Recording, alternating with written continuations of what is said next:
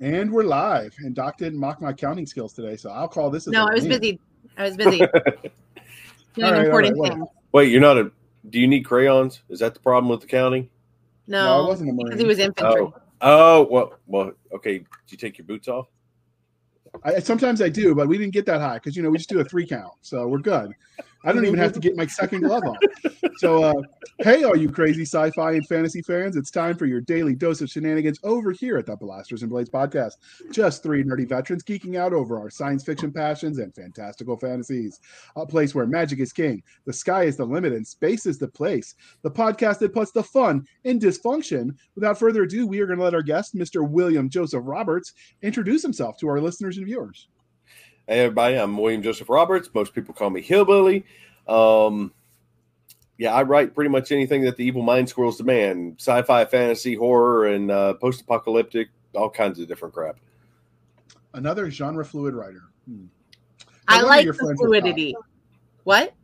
I said, no wonder he's friends with you. Flexibility is key in life, man. uh, said no grunt ever. All right. So uh, the next part of the introduction, dear listener, is not the mindless shenanigans of Doc. It is not her bad attempt at uh, philosophical wanderings and musings because she's not drunk enough for that yet. She's I got an A in philosophy of religion. Thank you. She's going to hurt you. The second time One day. You might like it. Uh, last time we met, she just called me short the whole time, but it's okay. So uh, the next You part of the are introduction, dude, five nine is not short. I'm, I'm well within average. All right, Yes, You are.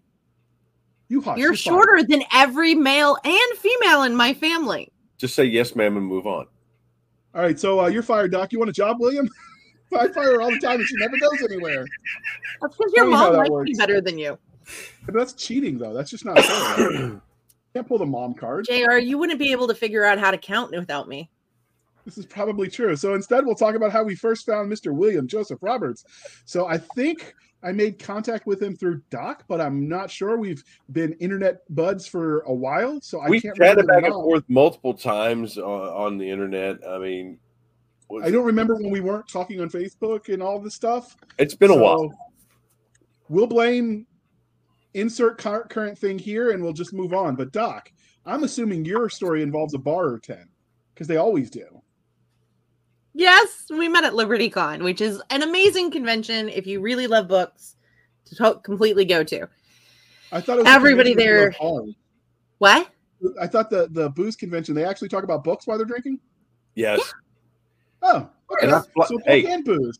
And I supply mead for the, the bar every year, I know. I pour your mead every year. except for this I- year because uh, they got limitations. But that's okay because I'm having a room party. I was So going to say, I have a room you can store it in. Oh no, no, I'm having Do a you get any I of get it? to have a room party after my mead panel and my fermentation panel that I'm putting on. So it's all Nice. good. I've tried mead once before the uh, the Grape and Gourmet went out of business because they served all the specialty drinks.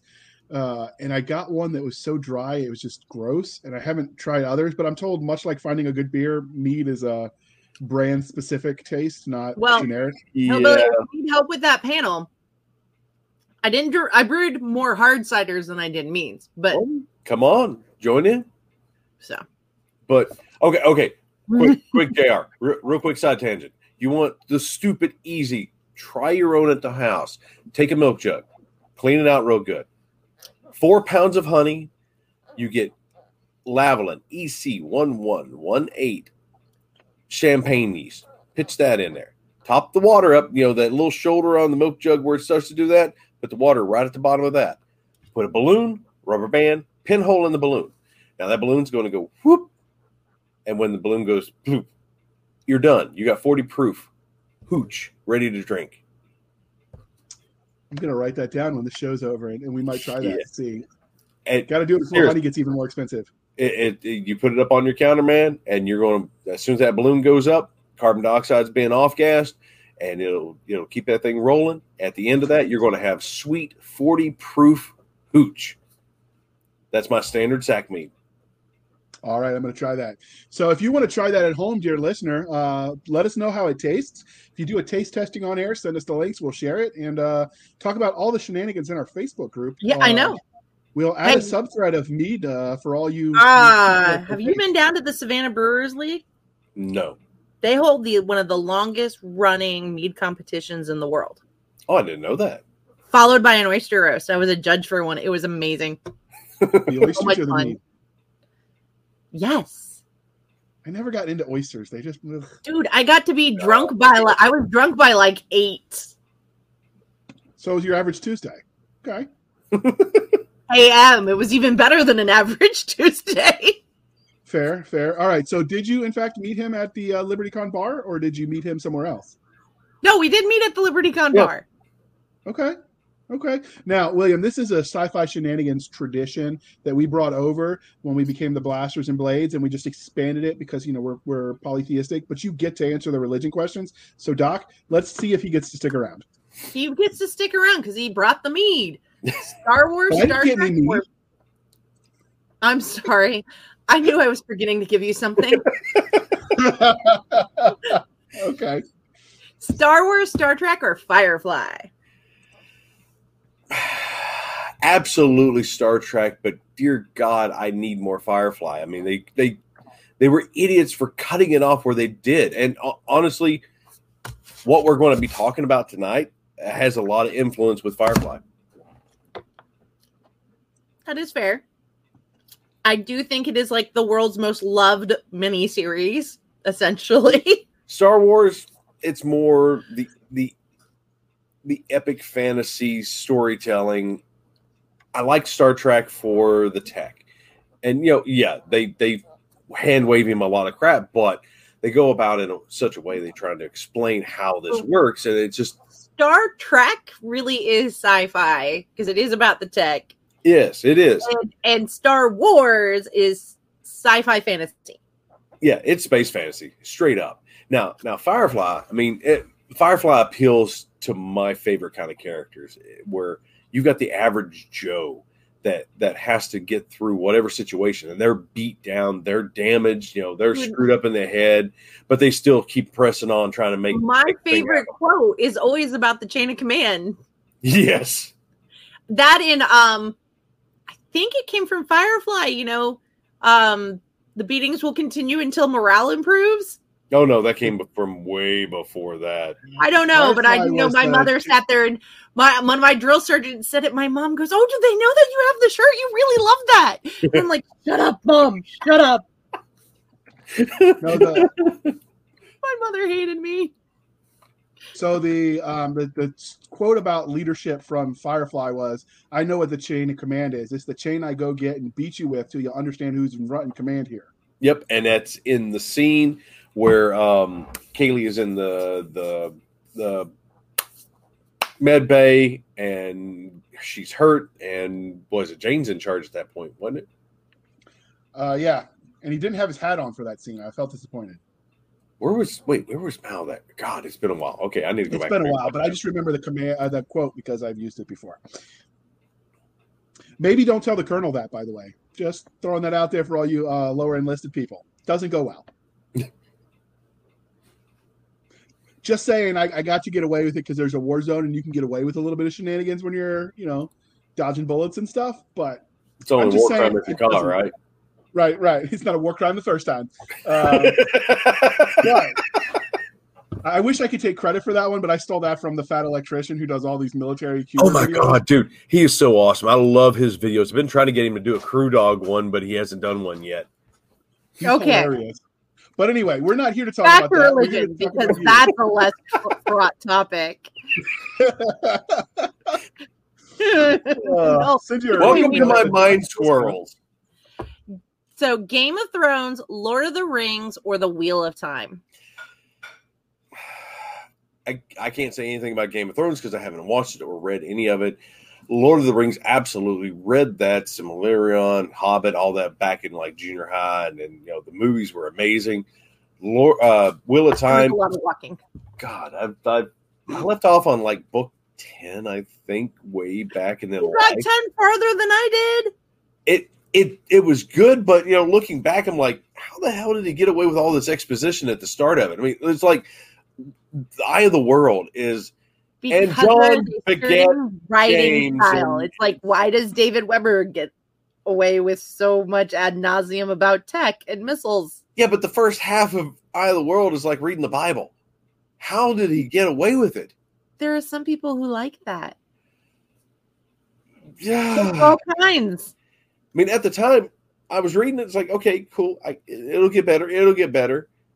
And you know, nothing against David. Love David's writing, but I skipped the physics lesson. Yes. I just tell him waves of missiles.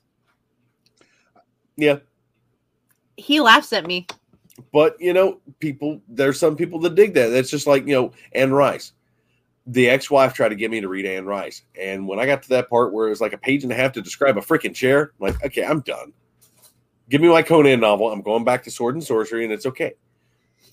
He go through 'em and break, and you know, then he gets a chick.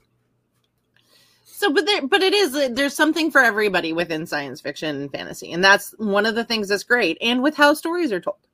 Yes. So, but which one was is your favorite?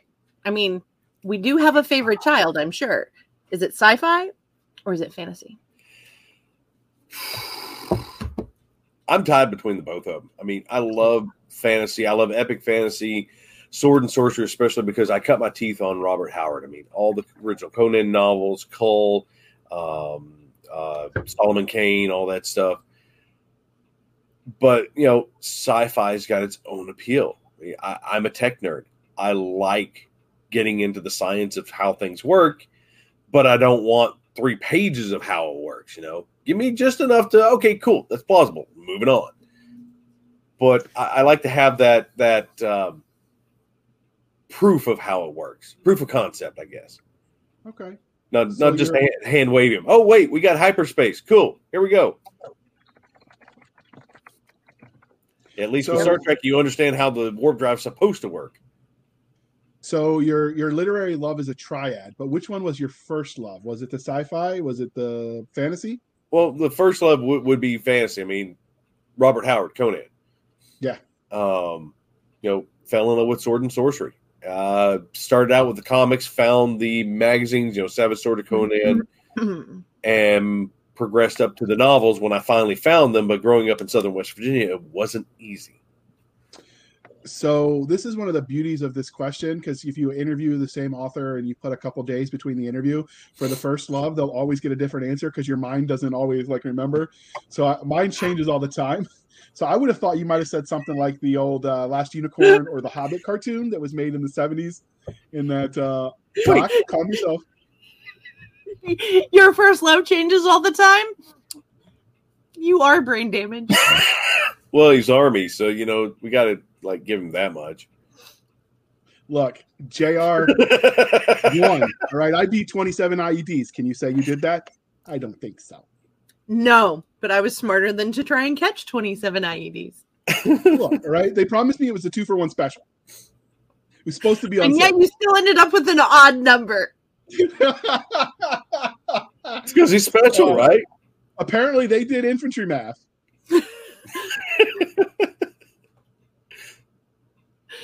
anyway, are you are you got it out of your system now, Doc? You, you gonna be okay to finish the interview? Don't make her spit or drink on the computer. Then she's really going to hurt you. She will be very mad at me if I make her waste her booze.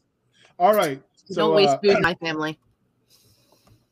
So, what was your? Oh, you already answered that one. You did say it was the Conan novels. Yeah. Okay, Doc, keep going. So, what is your first memory engaging in the speculative fiction genre? Is it watching, reading, playing games? Uh, that would be watching. I mean, Star Trek original series. You know, when Next Generation kicked over, I was watching it. But before then, you know, you had like Land of the Giants. Lost in Space was a decent one. Um, Land of the Giants. Oh my God, that was. I loved Land of the Giants. I mean, it just it it it spiral spiral the thought patterns way off out there of what could be. Um, was it tripods? Used to catch that on PBS. It was it, you know you go back and watch that now. It's absolutely horrible, but it's a great alien invasion setup. I never, Um, I've never saw that one. It, it was bad BBC. It, it was worse than Tom Baker Doctor Who episodes, but it was it was still That was BBC. bad. you know, used to watch Doc, you know Tom Baker on, on PBS back in the day. Um, my first sci-fi that I really read, I think, was Berserker Kill. Uh, Fred Saberhagen picked it up in the library at school. I, I, was that kid that didn't go out to recess. I went to the library, um, even in grade school.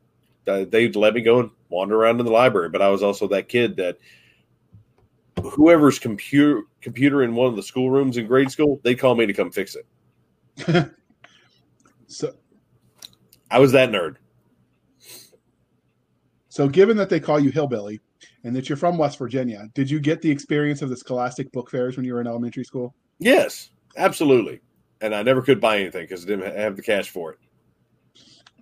That was that was our crack back then with all the the cool imaginations. Although uh, the the one thing that I never got um, explained is what the purpose of the holodeck was in Star Trek, other than side quests when they ran out of ideas. well, you know, um, it's supposed it, to be a morale booster, and then they use it for. Th- well, we're not going to have this discussion tonight. But Cheers was a holodeck simulation. Because I'm too sober for your stupidity, did, Jr. Did, did, did, you ever see that?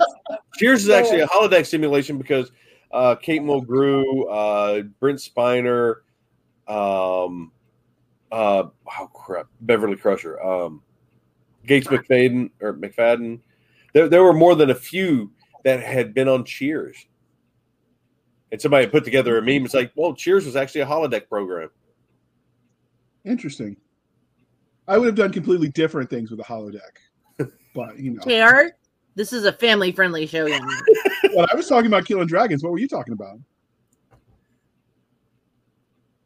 Killing dragons. Okay.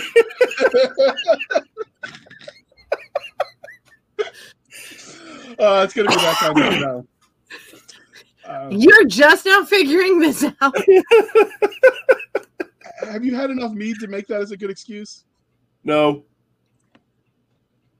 All right, Doc. Did, did you ask him what he loves about speculative fiction yet? I was going to, but why don't you since you're so eager? Well, you know, I don't want to steal your questions like you do for you me. Know do what, you I understand. Did, this is as close as you're getting to our first date. You two or something was like, you guys are all over the place tonight, but I'm, I'm always over the all over the place, so it's okay. You know it. Oh look, squirrel, shiny. Hey, this is cool. Look at that. Wow. Oh, wait, what about that That's, one? Oh, it's even better that's how I describe people who ask what it's like to have a TBI. It's like going to bed normal and waking up with severe ADHD because your mind just goes all over the place. I've got yeah. a medical excuse. What's yours, Doc? I have a medical diagnosis. So what's yours?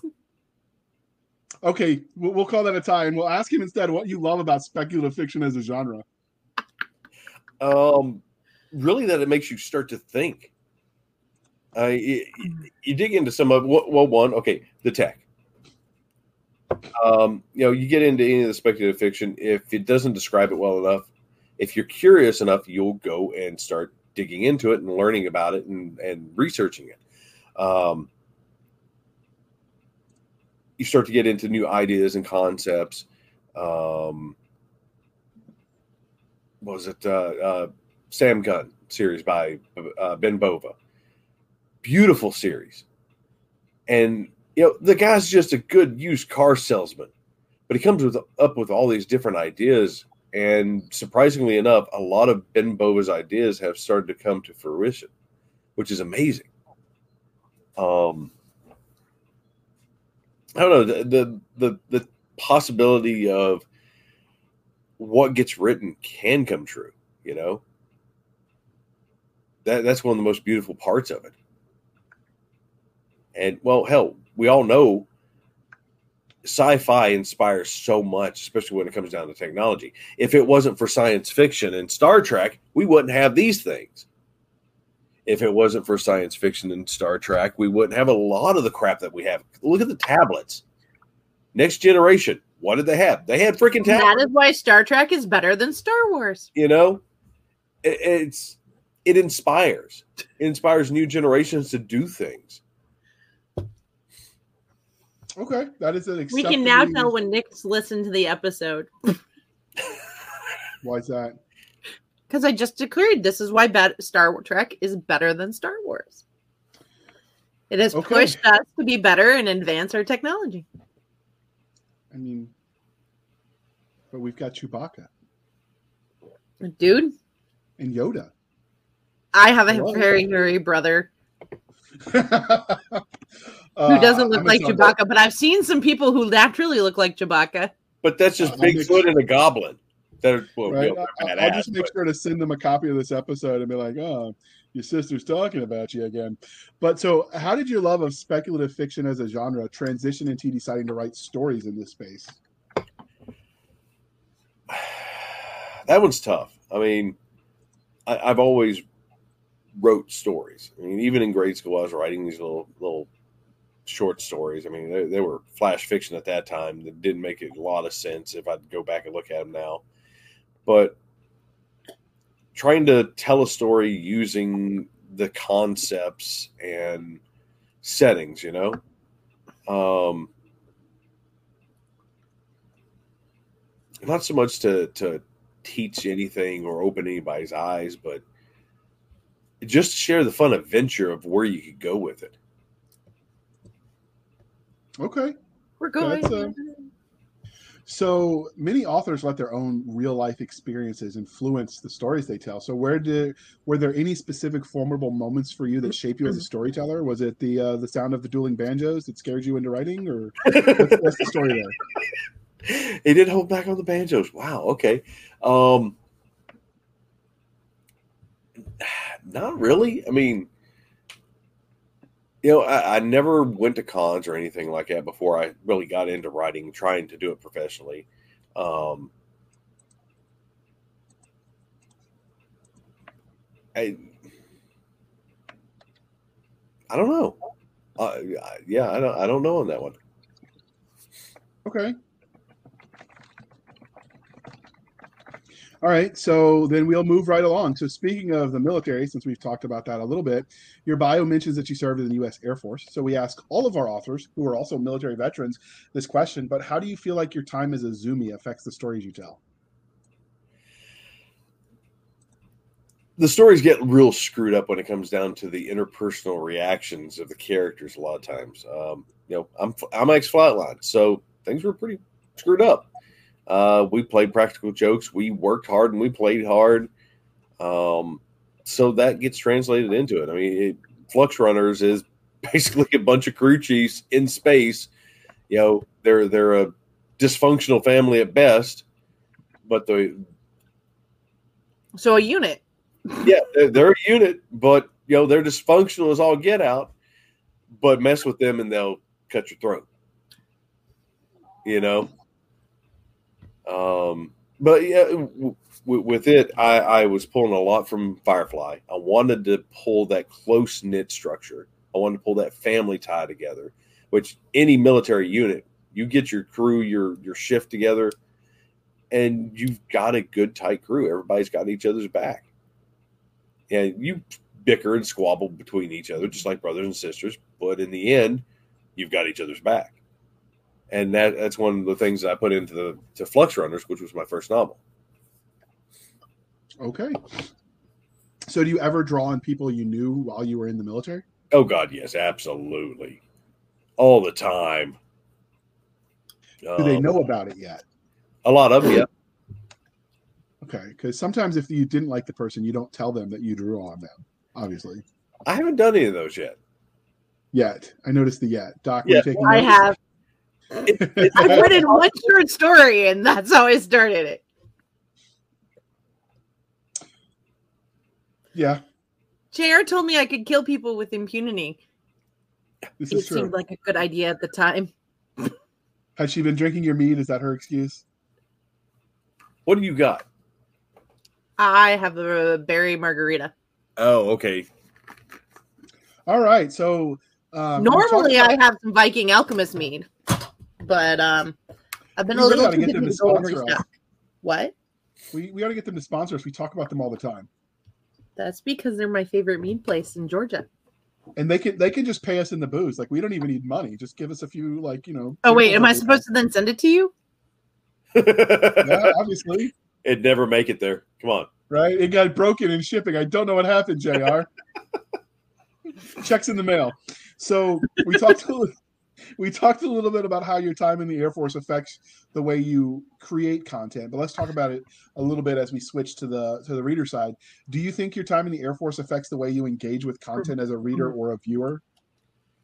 Um, maybe. I mean, I, I read everything I could when I could.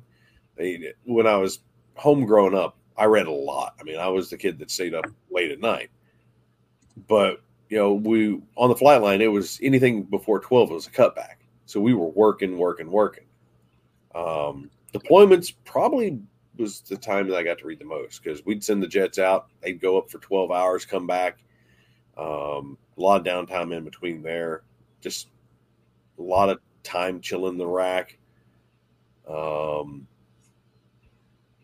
Dragonlance Chronicles. That that was one that always stuck with me because that's what got through got me through the first deployment. And you know, I've I've been able to actually talk to Margaret since and thank her for writing it because it got me through a deployment. I, probably read the entire series like four times that trip. So that was a little bit different. I never had time on my deployments to actually read. Although I guess what got us through our deployment were AT and T phone cards. We probably bought the uh, CEOs at AT and T like extra mansions with uh, with the amount of money we we donated to the cause to uh, to call home. And that's that's one thing with working flightline. You know, we we were working e models on my first couple of deployments, and they'd go up for twelve hours. So you'd launch them, you might recover them, or next shift is going to recover them. So you know, there's a lot of downtime now. If there's something broke, everybody's jamming and getting it done. But otherwise, you're just kind of stuck there waiting in case something needs done. Yeah. So what? See, I was a medic, which meant we just waited for people to hurt themselves or worse. Oh, you mean like they are? It happens. Yeah. Uh, no, Jr. So, started that way. this is also true. I did lots of dumb things. Hey, y'all, watch this. Um, so uh, when you deployed, where, what uh, what kind of jets were you on? Was it jet the C one thirty? Was it the fighter jets? The C uh, F fifteen E's and F fifteen C's when I stationed over in Okinawa. Okay. So if I got any of the flight lingo wrong, we're just going to send the hate mail to Doc Seska because I really know nothing about fighters. Like I couldn't tell you a helicopter from a jet unless you told me. So it's all good. I so believe that you are that defective. It goes zoom. It's okay. Yeah. As long as I keep my booger finger off the bang stick, I'm good. I'm so, so telling going to tell Casey when she comes back from Japan uh, she'll be too busy dropping Moabs on on Mark Wandrey, so we'll be okay. So, right, let's oh, let's. God. I'll tell you that story offline. Let's do the fandom question. We're going to tell you that story offline because JR has told it way too many times on air. Okay. Yeah, they've heard it a dozen times. so, getting into some of the fan angles, have you had any cool fan art or somebody cosplay one of your characters yet? Not yet. That one that would be cool. Uh, the closest thing to anything like that, I've gotten is some uh, private messages on Facebook. Um, after my book Wildcat came out through Chris Kennedy Publishing, it's part of the Fallen World universe. I got a couple of people that emailed me thanking me for how raw it was. Um, th- there was a few spots in there that I, I really have a hard time going back and even reading. Um, but it was dealing with like suicide stuff like that, and I got a couple of thank yous. And it's it can be important to deal with some of those harder issues. Yeah, and you know, especially for bookworms because we don't want to talk to people. It, it, I go to therapy. Therapy involves talking to a person. I, I know seriously, if you need it, do go. I understand method actors now because of where I put myself to write those scenes. Um, yeah, it's not cool. I don't want to yeah. go back there.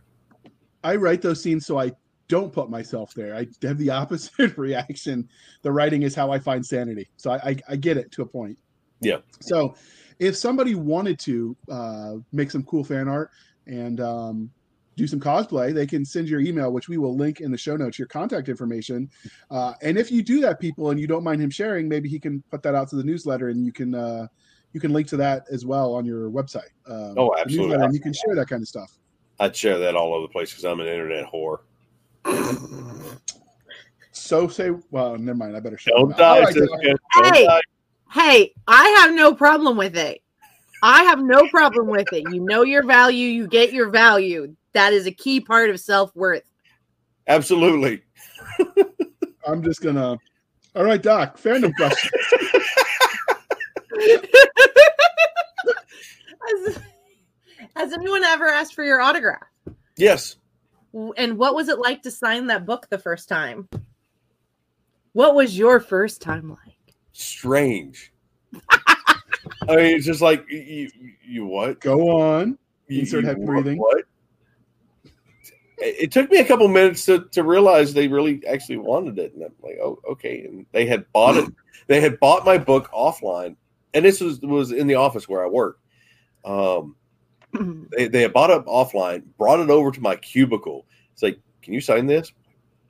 Wait, did you just take that out of my pile over here? You know, I'm looking to see if they stole a book out of my pile because I had some there, but no, they had bought it online and come over and wanted it signed. Like that, that's strange and cool. O- Okay, sure. That is That's cool. awesome. So, have you spotted someone reading one of your books out in the wild? Yes. Um, another person in the office was the first one to, to that I spotted. Um, I've had pictures sent of others here and there, and it's surreal. So, what funny, weird fan interaction would you be willing to tell us about?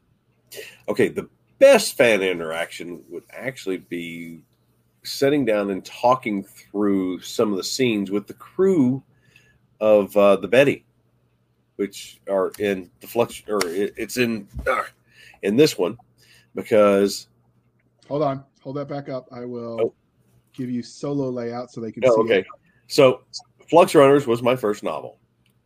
All the characters in there, with like two, the exception of like two or three, are Tuckerized. And uh, so, you know, Maggie's sitting back here. Doug and Chris is down the street. So is Mel and, and Liz. And, you know, we're just sitting around Wait, talking. wait, is that Mel my Mel? No, no, no. My Mel. Um, so we're, you know, sitting around So do you talking. share a Mel? Is that what's going on? No, we don't share. Well, we do share a Mel, but that's different. sharing is caring, man. Sharing is caring. Remember that. Um, Mm. but we're sitting around, we're talking, and you know they had read it, and we're, we're like comparing notes and stuff like that. So uh-huh. seeing their reactions and talking about the scenes and just you know the giggle snorts and it's like, what the hell were you thinking here? I don't know. It was funny, you know, and and just that was fun because you know not only were they the characters, they were like my first fans. That is awesome. And this is why you don't put three veterans in a in a room together because shenanigans will happen. I don't know what you're talking about. But can you give us the highlight reel of all things the amazing hillbilly William Joseph Roberts?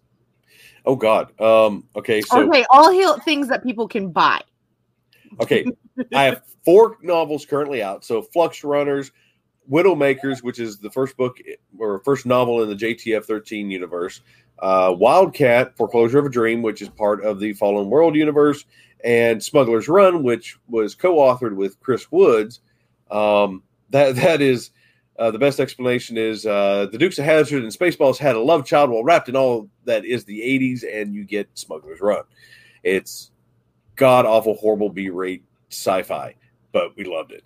Um, and then I am in so many anthologies, and I'm creating more anthologies thanks to Three Ravens, um, which one of the most popular here lately has been the. Uh, it came from the Trailer Park anthology we released back in, on Halloween.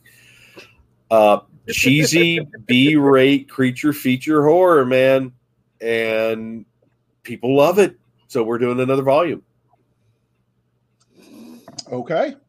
So while those all sound fascinating, today we're going to talk about Flux Runners. So where did you get the premise for this universe? Was it uh, psychedelics, Ouija boards, spoiled mead? too much damn video games. See, okay, so Flux Runners, the original idea of it, actually got spurred from this video game from the 80s called Starflight, uh, which I subsequently ended up getting into contact with the IP holder, and I got to write in that universe now. I was going to So- ask you if you did that. Yeah, that that was that was my antho, and uh, Oh, you ran I- it? yeah, That's that's on Three Ravens, and I I have to write the first novel this year too. So, uh, but yeah, because of Starflight, it inspired a lot of what so, uh, the the the main transition element in in the novel is, which is going through these flux points, and um, you know, pulling from that that adventure that I had in the game because you got tossed out into the universe with very little information. It's like, okay, well, go out there and figure out what's going on, and then come back and tell us, but try not to get killed. So you know that seat of the pants, what's going on?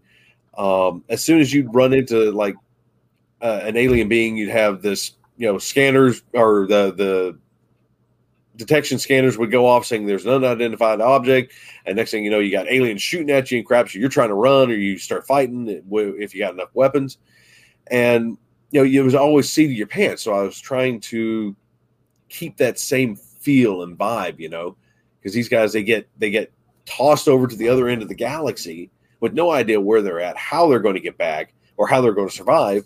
So it's a constant. It, it's a constant seat of your pants trying to survive, you know. One of my favorite animes is like that. Okay. And Doc uh, therapy begins again. But um, while we let her come off of that um, that that horrible transition, we're going to pause a moment while we shamelessly shill for the man. Uh, so stick with us for a second. In a world where magic is controlled by law and government, mages are both coddled and persecuted. Corey Monroe knows she isn't a mage, and her best friend is. Reality isn't always what you know. If you are looking for an urban fantasy with found family, an education based magic system, and evolving storylines, try My Luck by Mel Todd, book one in the Twisted Luck series available exclusively on Amazon. All right, Oh, thank nice. you. Oh, he, he brought the booze, so thank you for sticking with us through that. Uh, No, no, no, wait, wait, wait. Shake it. Show the booze again.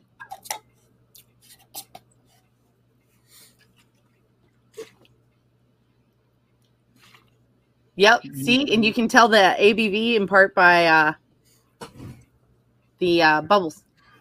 This one's probably only about sixty. Okay. Well, uh, now that we've boozed out for a little bit, uh, while he drinks, uh, I would like to thank you for sticking with us through that commercial interlude, uh, and we appreciate that you that you did. But uh, now let's get back to talking about Flux Runners. He just told us where he got the idea. Uh, it was a fever dream when he drank some bad mead. No, okay, he played a video game when he was a kid. But now we are going to take a second where I'm going to share the cover, and you're going to tell us where this. Um, where this modern art piece came from. So You know, the There excuse for video games really is pretty much any adult now, except for me. I didn't play Yeah. video games. Um, well, the Betty, which is in the background, blowing the crap out of the red there. Uh, the ship itself is inspired by the game from Starflight. You know, um, Brendan Smith is the one that created this, and he created the the second cover, which was it um, 2020? Yeah. Um, he got it done the the the cover for book two in August of 2020, and unfortunately, he passed away by the end of the month from an aneurysm. so, and, and the second cover didn't get completely finished. So, I'm going to end up rebranding or doing a new cover using the same kind of elements, but you know, I got to keep the the art similar. So, had to find a new artist. So uh, at a certain point in time, if you have this cover, then uh, it will be a collector's item. So go buy a paperback while you've got some time and before paper costs you more than your college degree will. Or hardback Um, because I got him in hardback hardback. too. Yeah. Well, there you go. So it'll be collector's item soon. Um, and the art is, uh, I'm going to assume Doc likes it because when you're colorblind, that just looks all the same to me. I do But- like it. You could always ask me instead of just assuming. What fun would that be? The non stabby kind. So, but what would your 30 second elevator pitch for this novel be? You know, I was actually thinking about this earlier. I didn't have one. You know, I got got it for like all the other ones, but I really didn't have one for this. And you know, if, if you love Firefly and you love the dysfunctional family. Well, take them and throw them into the far reaches of the galaxy with no support and see how they make it. That okay, that works Isn't that the whole plot of Voyager? Oh, yeah, pretty much. pretty much. So Um, so, real quick, I'm going to interrupt with a question that's not on the outline. So, what's the story of the odd capitalization of the of the um, lowercase f with the flux runners? Oh, okay. So, and, and that carries on with all the chapters too. Um, and actually, I have uh, I have warning labels in there too.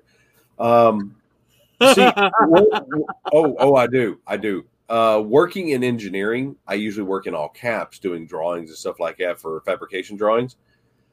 So, going and typing flux runners, I was going to capitalize. So, I hit the shift, hit the F, keep on typing, and it's like, huh, that looks odd, but it looks kind of good. So I continued that, and each chapter is it, it starts with a lowercase c and capital letters otherwise, just because uh, it's just one of those little flukes. I'm like, yeah, what the hell? Why not? It's odd. Okay. It stands out, you know. It's Uh, it certainly got me. It Yeah. got me to ask questions. Hold on, let me let me give you solo again. Give me a second. Um, JR, do I need to help you? I don't want to see you on solo. No, it's not working. I have to get rid of the cover. So hold on, give me a second. Now I'm going to give you solo. Hit the button, Jr. Hit the button. I'm hitting the button. It's not working. Dang it, Doc! You're hitting buttons too. All right, I, you know what, Doc? You're fired. So we'll we'll just show the. You done? No. I don't want to see your mug. You're going to make her All right. All right, now, Doc, stop. You're going to give people like an aneurysm or something. All right, now let's. Oh, that's a bad joke given. Oh, I'm sorry. All right, so- Way to go, JR. How to put So- foot in mouth. uh, I don't know if you can read those very oh, we can. Okay. Warning labels. Okay, Yes, I have warning chapter? labels for for the opening. That is awesome. Um, and me and Brandon, we had went through these and talked through a bunch of it. What would be good? And, and really, okay, this is space opera. It's sci-fi, but it's also B-rate comedy. I mean, and fuck is used a lot. Just fair warning. But it's a bunch of dysfunctional crew chiefs basically running around in space trying to make make ends meet. You know, they're they're miners. They they're you know asteroid miners. They do whatever they can to make an extra buck on the side just to make ends meet because all the corporations have everything tied up, and and the lone independent, you know, they're just trying to get along. But um, yeah, let's see. Okay, one of it, alien or violence. Aliens plus pew pews will always equal violence on, of some kind plus some good old fashioned torment. Sex. Humans go to space. Humans meet aliens. What the hell do you think's going to happen next? Remember, Kirk was the first man whore in space. Profanity. Let's face it, these guys are space miners. They cuss a lot. And, you know, it just goes down through their li- different things. Use of duct tape. Or let's see, redneck engineering contains probably way too many hold my beer moments and uses of duct tape. So, you know, from, from the get go, it, it, there's nothing serious about this book. It's supposed to be fun, it's supposed to entertain you. Now, there's a Great there's a nice little there's a nice little twist to it um which i'm not going to spoil it or give any of that away. You'll have to read it to see uh the the screwed up twist that i set up for well actually see book three book three or four you'll find out all the details of what's going on. And by book six uh shit hits the fan and it gets real So the stickers, uh, I guess Doc's not reading the side comments today. So the sticker, the warning labels, is that something you sell as merch, like as a sticker or something for your fans? no but now that you mentioned it, i probably should Or like You put it on a t-shirt or something? Oh, um probably use it for JR. but wait. Doc, stop. Come on. Ah! I'm extra special tonight. This is what happens when you drink the 80 proof for Doc. She's a lightweight. Yeah, I'm Oh, gonna, I'm gonna have to look into that. I've never thought about doing the warning labels as as merch. That's okay. Yeah, cool. I think it's a great idea. Um, now that I fixed JR, can you tell us You've told us some about what makes it such a special series, but what tropes do you feel Flux Runners really hits best or plays with? Before JR figures out how to unmute himself. Wait, did you you muted JR? You're going to give him issues. He wait, what are you doing, Siska? He already has issues. Um. Okay, what tropes? Okay, so uh, God, uh, standard screwed up pranks. Um, I got space Nazis.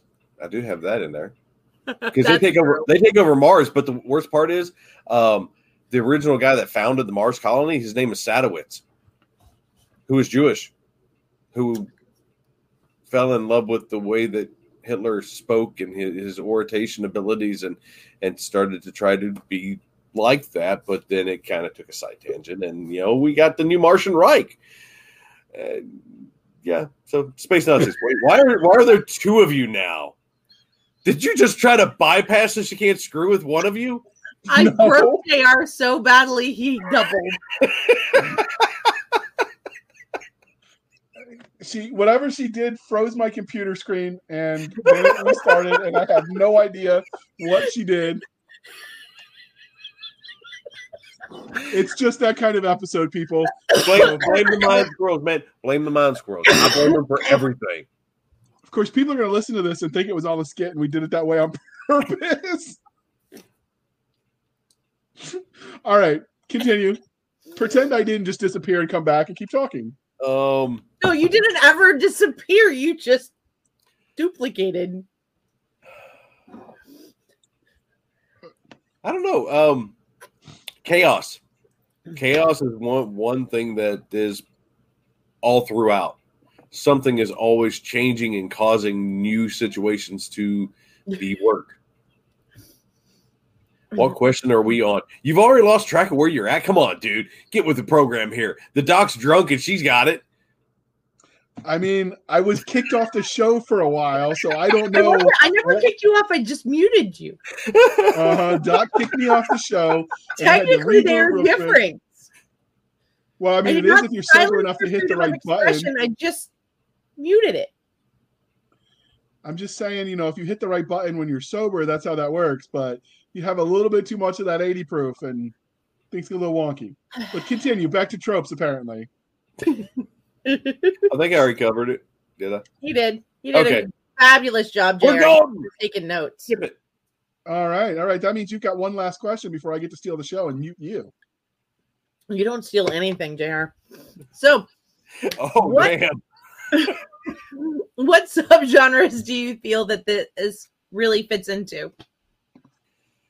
Um, definitely sci-fi comedy. I mean, you, So, you like get, that. I mean, Spaceballs, Ice Pirates, things like that. That that's you know some of the influence for some of the jokes and stuff like that. Um, yeah, just sci-fi comedy is is the subgenre it should be in. Besides space opera, because the grander scheme of things of what's going to happen is definitely space opera. hmm Okay. Uh, so now let's talk about the story itself. What can you tell us about the main character or characters in this uh, in this book? What makes them stand out from the crowded field of science fiction? They're all his friends. Yeah, they're all my friends. Um, there are way too many to start with, which that's that's one flaw we we are working on edits right now to do some cleanup, but it's kind of hard to clean up that many characters. Um, everyone on board does serve a purpose.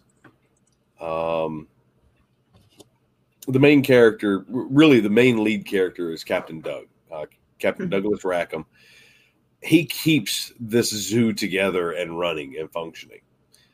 Um, now, like I said, they're they're an independent mining crew. They go out to the asteroid belt, they mine, they come back, they dump their gear anywhere they can make an extra side buck and do a hustle. They do. Uh, the the three witches, um, Maggie, Amanda, and and Krista, the Earthbound goddess. They've got their little grow lab that they grow things and make extra side cash, you know, and and uh, the geek he does all this technology hacking and selling bootleg software and stuff like that on the side, and um, they've all got their things. And, and one of the things I did with taking the people that I know and love, I tuckerized them, but I took their one or two top personality quirks and I enhanced it by 10. So Amanda is extremely emotional. Krista is extremely impatient. You know, um, the geek is overly sensitive, even more than usual, about his technology. Um, but it worked out. You know, those extremes they conflicted, but they meshed at the same time. Okay. So, what about secondary characters? Since you had such a large ensemble cast as your main characters, or were there secondary characters in this novel? There are a lot of secondary characters that come in later because um, once things get moving, and uh, I guess I can go ahead and say something about it since it, th- this one's been out for two years. Um, once they get established in this new place, they decide that they want to stay and they want to grow it. So they start looking for more crew. So now you get all these other strange personalities that sign up for crazy missions and they're going to go make some cash. Um, which included a bunch more people that I know that got incorporated into the story. Um,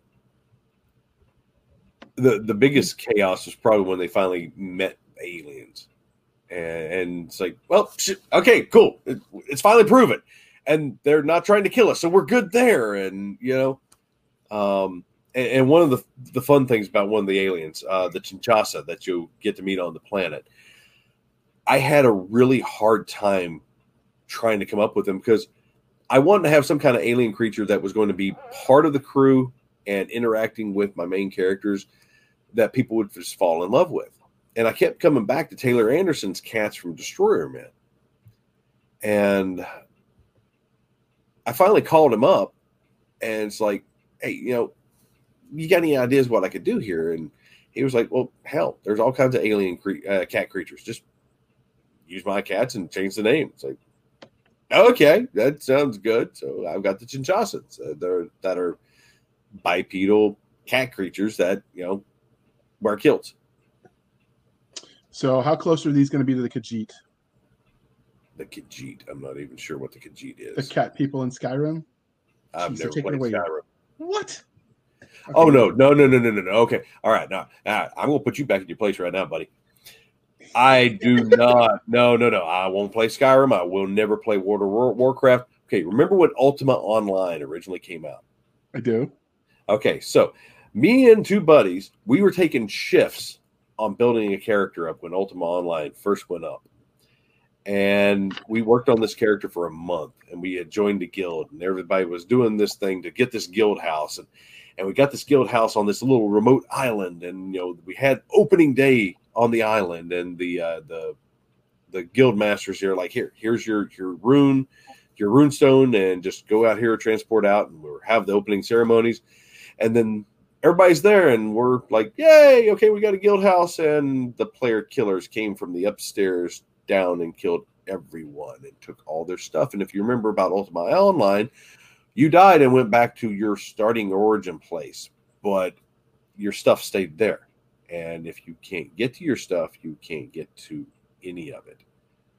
So the player killers, which happen to be the heads of the clan that we or the uh, yeah the, the clan that we were in, um, used all of us to get the guild house and took back all the equipment they had lo- loaned us and killed everyone.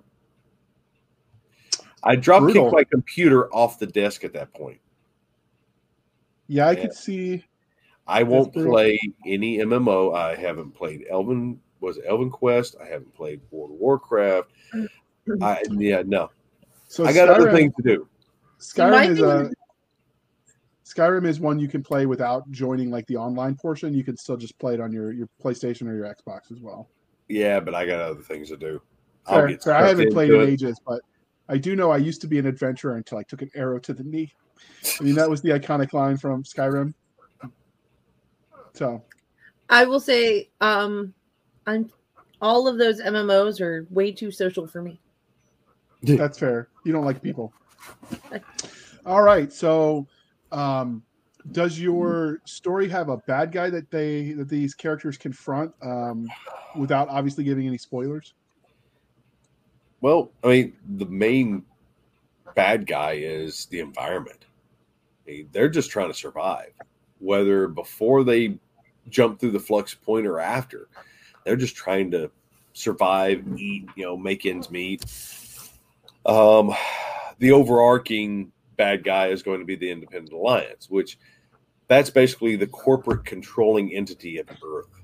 And um, you know, there's still countries and main world powers, but they really don't have any power. The Independent Alliance, which formed out of what was left of the UN after the Hell Years, and uh,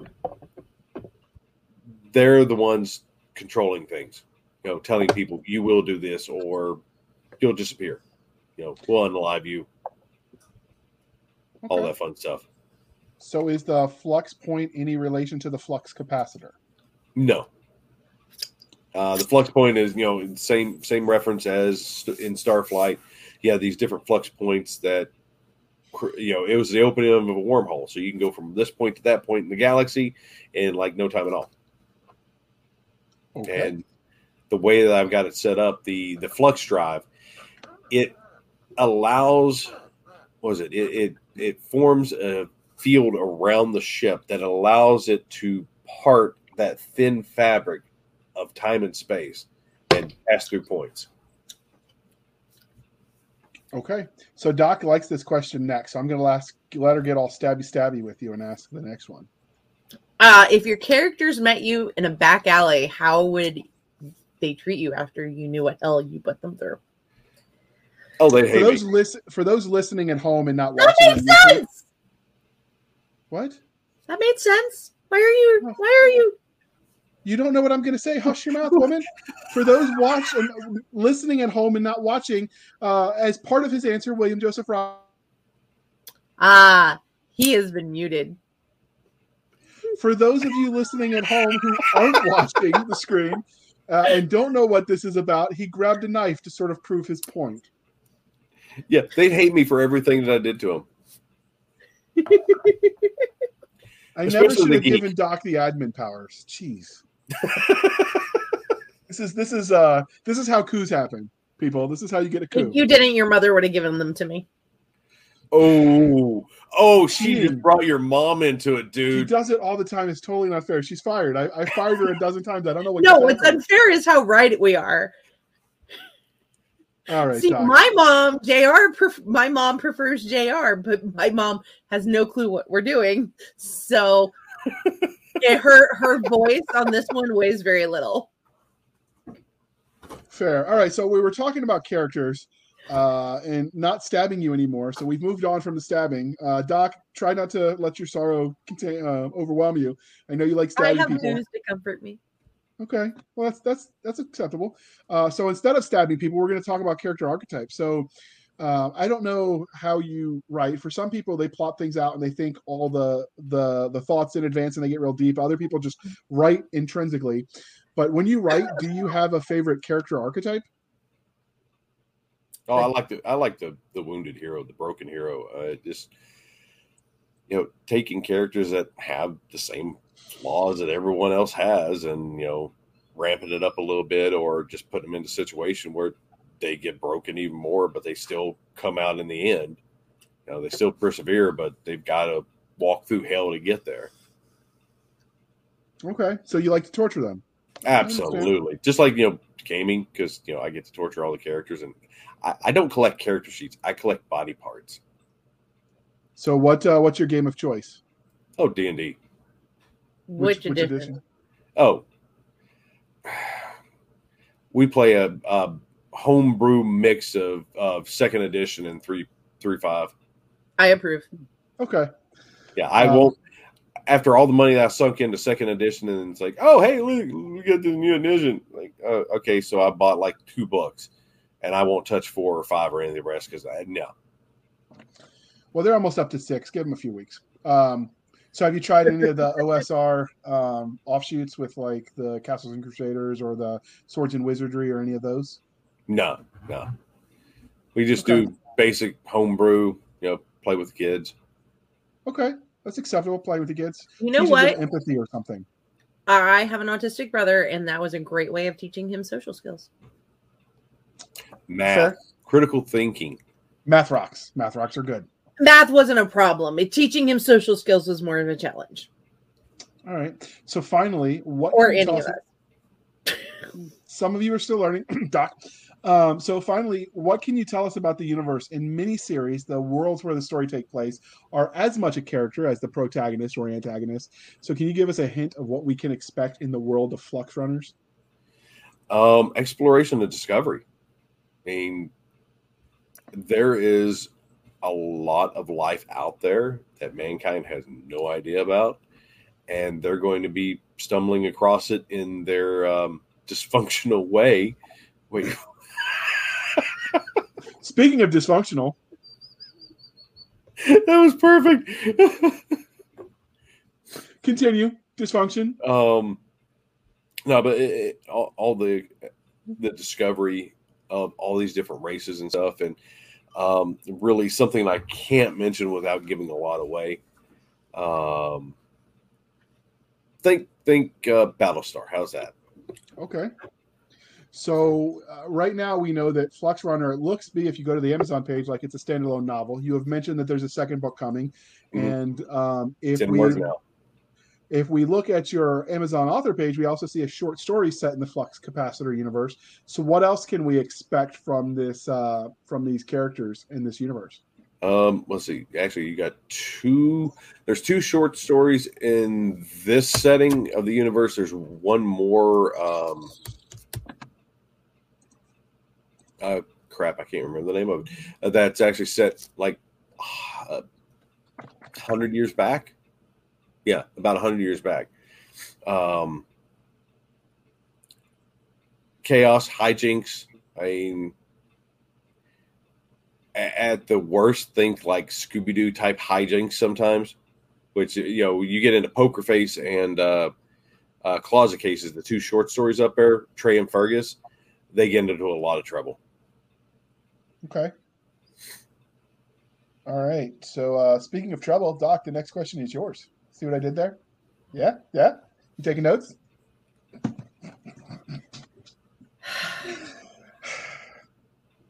They are. You're so cute and special. Bark, bark. Huh? Okay. So every universe has its own internally consistent rules of science, technology, or magic when we're talking fantasy.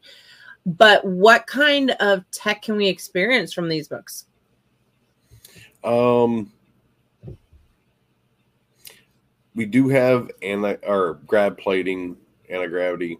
Um, we got the flux drive. There's not really warp drive or anything. Well, there there is. Uh, taking it back, uh, there's warp drive. There's um, pretty much think of any kind of propulsion system in any sci-fi, and it does exist in this universe because the different races came up with different ways of doing it. Mhm. Um, um, you know, you got singularity drives and things like that too within the universe. Um, no nanotech really. I mean, there, there's a little, but uh, not so much. There are universal translators to to a point that are implants, and well, you get to see a couple of couple of the characters dealing with that, thinking they got low jacked. Um, it's, it's a conglomeration of a lot. It really is. I, the, I keep telling people that I had to write this one to get all of this kind of stuff out of my system so I could write something a little more serious. And, you know, really, I, I pay homage to all of these different fandoms that I love. I mean, Star Trek, Star Wars, Battlestar Galactica, Firefly. You know, you, you just go down the list of all the different things. And, and there's one scene, if you pay attention, you're going to recognize a lot of stuff because of the way it's described. Um, and anyone that's a ship nerd, they're they're going to get some fan service with that. So, given that you are a nerd with the techie stuff, have you uh, outlined a schematic for your ship yet that you that you share around? Uh huh. And actually, I got I think I got it up on the site. It's in the book. As soon as I can find the page. Uh, and there's the Betty. Oh, that is awesome. Did you did you beat the Enterprise and put a bathroom in there? Well, yeah, they got to have heads. And then the, sec- the second one. Uh, Oh. there's the Veronica. Where's the Archie? There is no Archie, but there is an Ethel. Okay. All right. Doc, You're gonna be able to contain yourself to ask the next question? You're gonna be okay? So, of all the tech you invented for your universe, which one is the one you would want for daily use?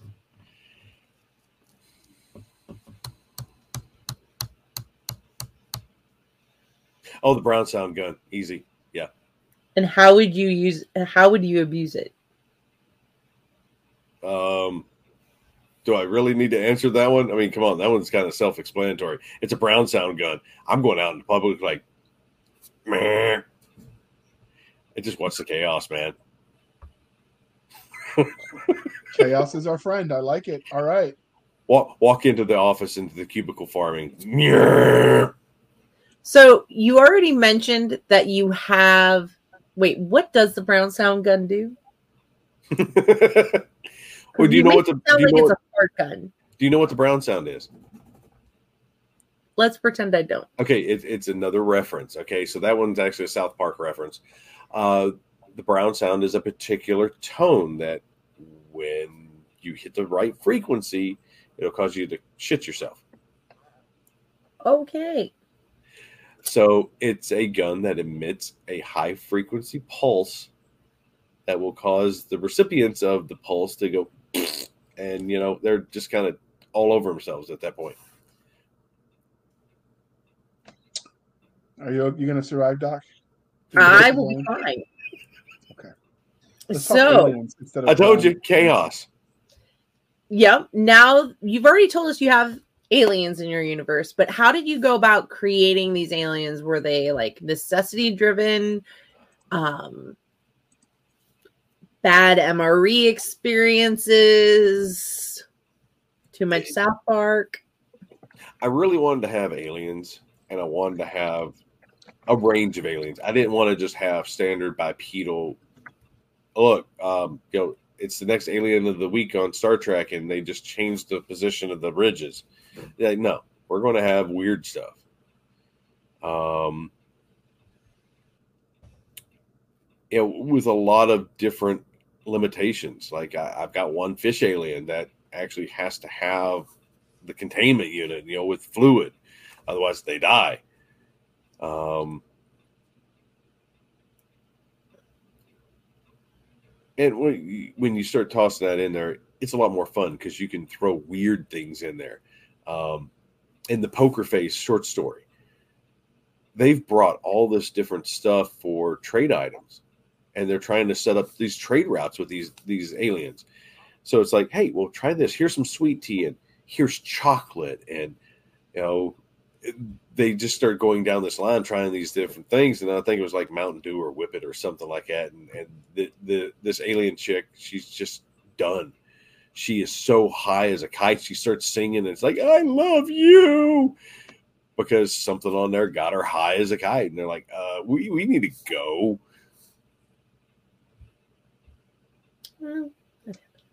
Okay. All right. So, uh, uh, what drugs was it? Did you did you figure that out, Mister Squirrel? No, Okay. I'm just wondering if you've got, you know, you're you're from the holler, so I just wonder what you got going on in the back still. Uh, wait, we can't talk about that on air, can we? All right, we'll we'll talk later. it's how about the chickens. Right, right, right. so clearly this interview is winding down, but before we wrap it up, was there anything about Flux Runners uh, that we didn't ask that you want to tell us? Um, now, if you just want to read something fun, funny, um, little rude and crude around the corners and edges, pick it up, try it out. You know, um, book two will be coming this year. I hope to have book three shortly after that because I'm. It depends on if I get on that roll, and I'll just keep on cranking. Okay. Uh, so before we let you go, dear listener, we'd like to remind you to please be kind and speak your mind on the reviewing platforms. Your reviews help the right readers find the right books. So if you uh, bought this book on Amazon, go review it on Amazon. If you bought it on uh, Barnes and Noble, go review it there. Uh, there's also Goodreads and BookBub. Throw everywhere you could think of. Throw a review. Your authors will love you for it. Uh, and if they won't let you review of any of those places because I don't know, they're like heathen heretical pineapple eaters or something, um, start a website and write your own blogs where you review books there. And who knows, maybe even authors will send you free books just to read what you think about them. But uh, yeah, so do the book review thing, people. Doc, why are you rolling your eyes at me again?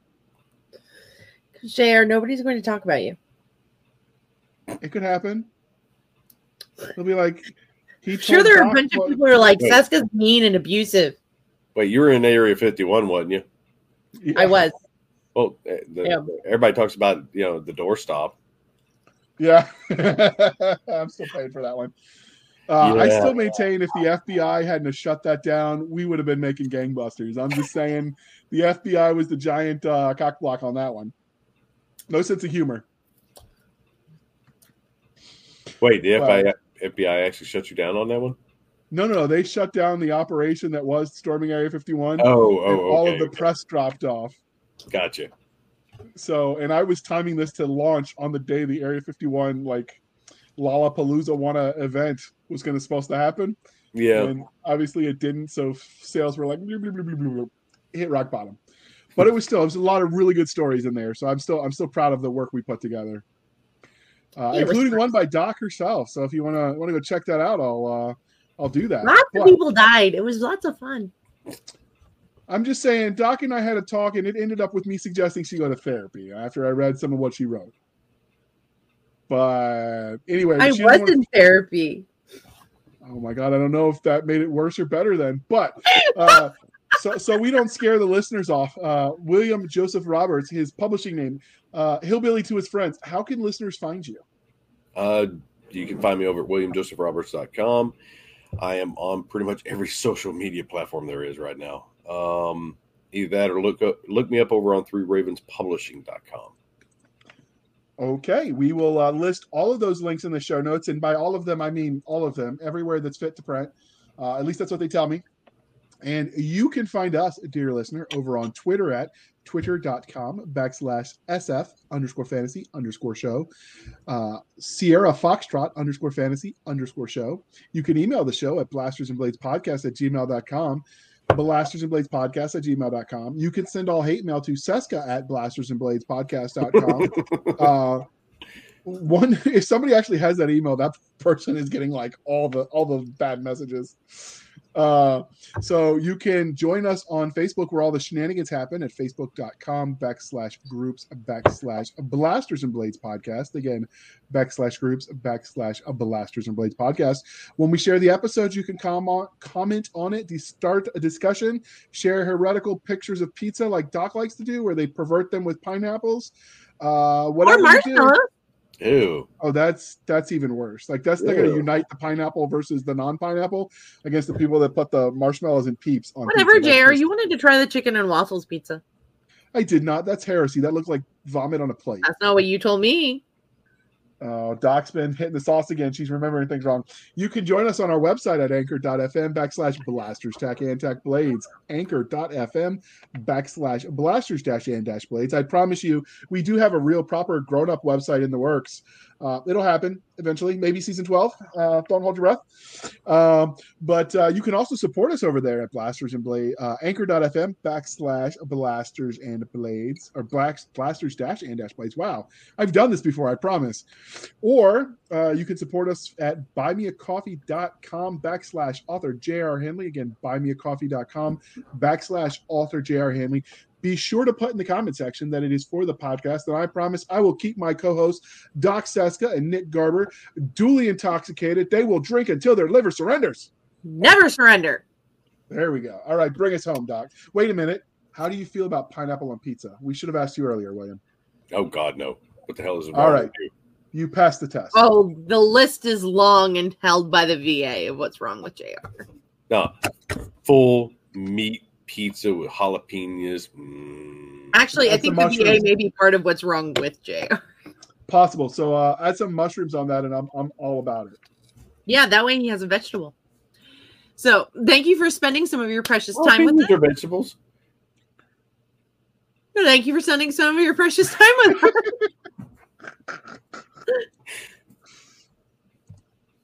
For the a- absentee, as usual, Nick Garber, he's drawing me a comic, I'm sure. J.R. Handley, I and J.R. I'm Seska. This was the Blasters and Blades podcast. We'll be back next week, same time. Where we'll indulge your love of nerd ch- culture, cheesy jokes, torching J.R., all things that go boom, and of course, mead. Meat so is say good. we all.